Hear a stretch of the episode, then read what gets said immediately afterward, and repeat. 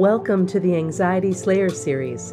Our mission is to assist you with creating more peace and tranquility in your life through anxiety release exercises and supportive tools created to slay your anxiety.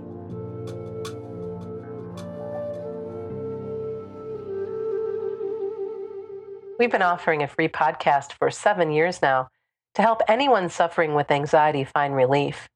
And now we want to help you go deeper by providing step by step support on how to get the best experience you can from our favorite tools and techniques for overcoming anxiety. And we just introduced a brand new course titled New Beginnings Daily Steps for Self Acceptance and Peace of Mind. You'll find supportive lessons to help you make peace with your past and enter into the present moment feeling safe and calm. New Beginnings is on sale now for a limited time. Learn more at anxietyslayer.teachable.com. Welcome back to Anxiety Slayer. I'm Shann Vander Leek here with my wonderful friend and partner Ananga Sivyer. And we come together weekly on Skype to share Anxiety Slayer sessions with you and enjoy answering listener questions from our inbox and Facebook page. Together, Ananga and I share a powerful collection of techniques to reduce anxiety we enjoy mixing up a potent blend of coaching, storytelling, Ayurveda, EFT tapping, guided relaxations, and so much more. And today we're going to be discussing the importance of taking action to escape anxiety. Welcome back, Ananga. Hi, Shann. I always enjoy coming back together with you for a new episode of Anxiety Slayer, and I'm glad that today's episode is about the importance of taking action because sitting on the fence doesn't help us feel better, doesn't help us suffer less. We really do have to take action to escape anxiety. Yeah, and it's a tricky one because our mind is very tricky, and the anxious mind is particularly able to throw us off course. Often, when we talk about taking action to get free from anxiety, our mind has a little voice in our head saying things like, if only it was that easy, or it's all very well for you, it won't work for me, my anxiety is different, it sounds too hard, or even it sounds too simple. The mind will just throw up repeated internal objections to getting some help and taking some action. My mind does it, it's been doing it all my life. So if you feel that you're suffering with that kind of response when somebody suggests something that may be helpful to you, you really do sit among the majority of our listeners. Only a handful of people will take action against their anxiety because that's just how the mind is. It will resist you taking action all day long.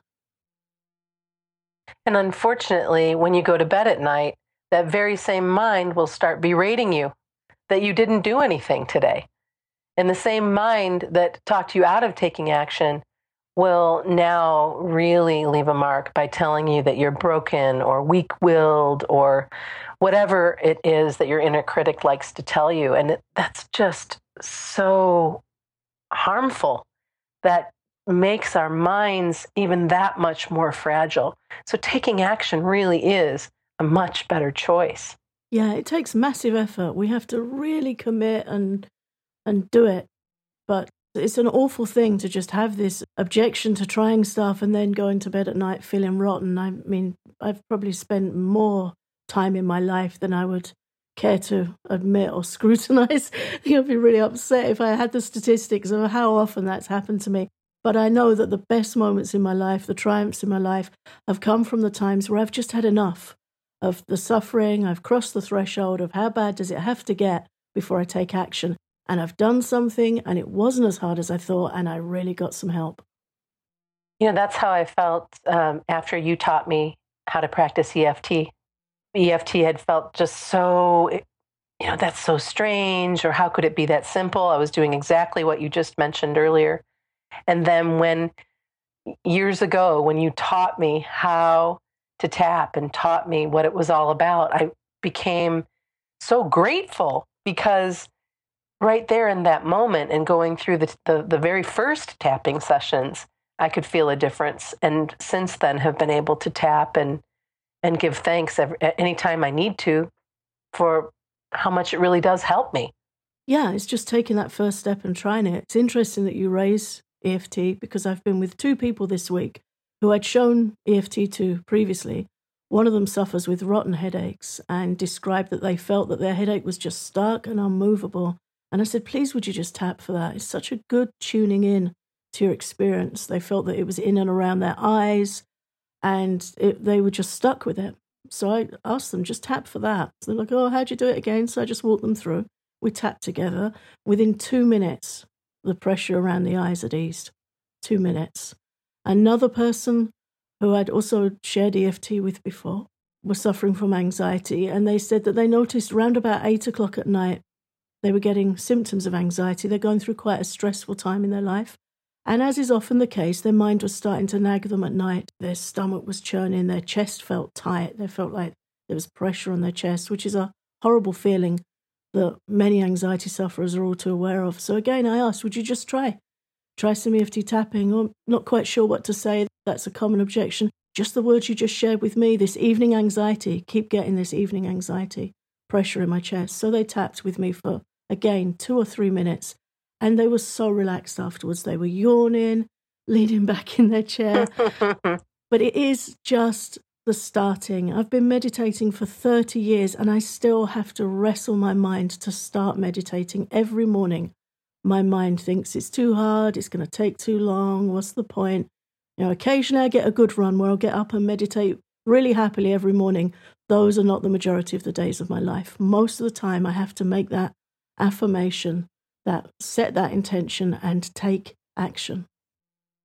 And I'm glad that you bring that forward because I think often we hear about people who meditate or have a yoga practice or have what, whatever it is that they do that they're very disciplined about. And there, there seems to be this opinion that, well, they, they can do it or it's easy for them. And, and more often than not, no, it's, it's not easy. It's, it's getting beyond what your mind is telling you or for me it's i don't feel like it. Yeah.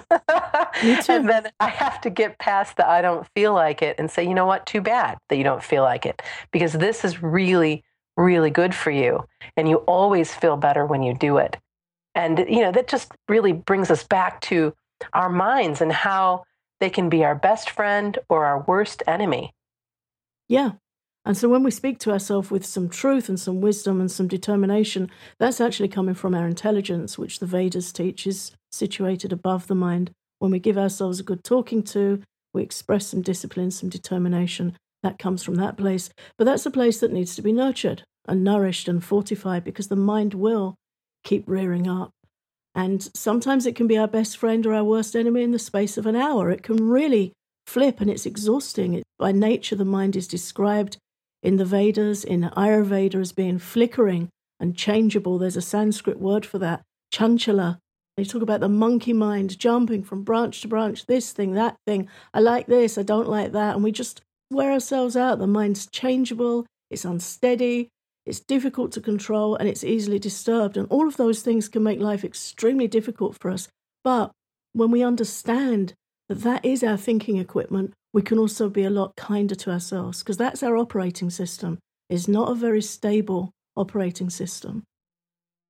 We get unsettled and anxious and fearful very, very easily, so we need support and we need to start taking action to do the things that help us, help us feel better, help us feel calmer, and really nurture the mind and, and take care of it. And it's important to also remember that you're not alone, that this operating system is the same for your neighbor, or your friend or your spouse or your parent. We just all handle things a little bit differently. That you're not broken and that you can learn to calm your anxious mind. Yeah, and I think what's really important with that is we need help from people who know how to calm anxiety. Often, when I'm teaching Bhagavad Gita classes, we talk about spiritual development and to develop spiritually, you need help from somebody that's outside the sense of confinement of the material world. So, outside the prison. Right. You need somebody the other side of the bars to help you break out, somebody who can understand and support and knows how to get you to a different place. And this is where it's really good in anxiety coaching to have people who know how the mind works, who know the nature of anxiety, who know how to support the mind using your intelligence, using breathing techniques, people with experience of its tricks and its games, and how to get you out of the anxiety trap. And we all have the tools that you need to get started and to find relief. They're right there at our fingertips. They're, they're the reason why you and I come back week after week after week to do anything we possibly can to help our listeners, to help if you're suffering, find some sort of relief. It's there for you, but it's not something that you think about that you might get to doing. It's something that you absolutely must do. So don't think about it. Do it. Don't let that voice stop you. Don't let yourself push it aside for another day. Don't go to bed tonight not doing something when you could have done something to bring yourself some more relief. You can take action. You can make a start. Begin today. We've been talking, Shann, about really helping our listeners make 2017 the year you take action to free yourself from the grip of anxiety. Don't let your mind tell you you can't do it. Don't let your mind tell you something won't work. Just try it and see. How many times have we tried things under objection where somebody else says, you know, just try it, you might like it? Sometimes we don't. Often we do. Often it's not so bad. Just get beyond the mind's objections with an open mind and try something. Try a breathing practice. Try the New Beginnings course. Let us help you through overcoming the negative voice in your head. Try EFT tapping. Try something. We're offering a broad palette of techniques so you can choose the ones that resonate with you. Not everything will work for everyone. I have one friend who suffers terribly with anxiety, really bad anxiety, and her number one self care practice that keeps it in check is walking. Simple as that. She has to walk every day to help her clear her head and feel grounded. And if she doesn't, her mind kicks her all over the place. Simple as that, walking. But she has to do it. And each of us have those keys but in order to find out what they are, we have to stop thinking about it and we have to engage and get busy. Get, you know, do it. Get started. Get started today. The Anxiety Slayer Academy has a brand new course for you. Introducing New Beginnings Daily Steps for Self Acceptance and Peace of Mind. This course offers a supportive pathway to heal your past and slay your anxiety so you can reclaim your life. Visit Anxiety Slayer today to learn more about the New Beginnings course at anxietyslayer.com forward slash support.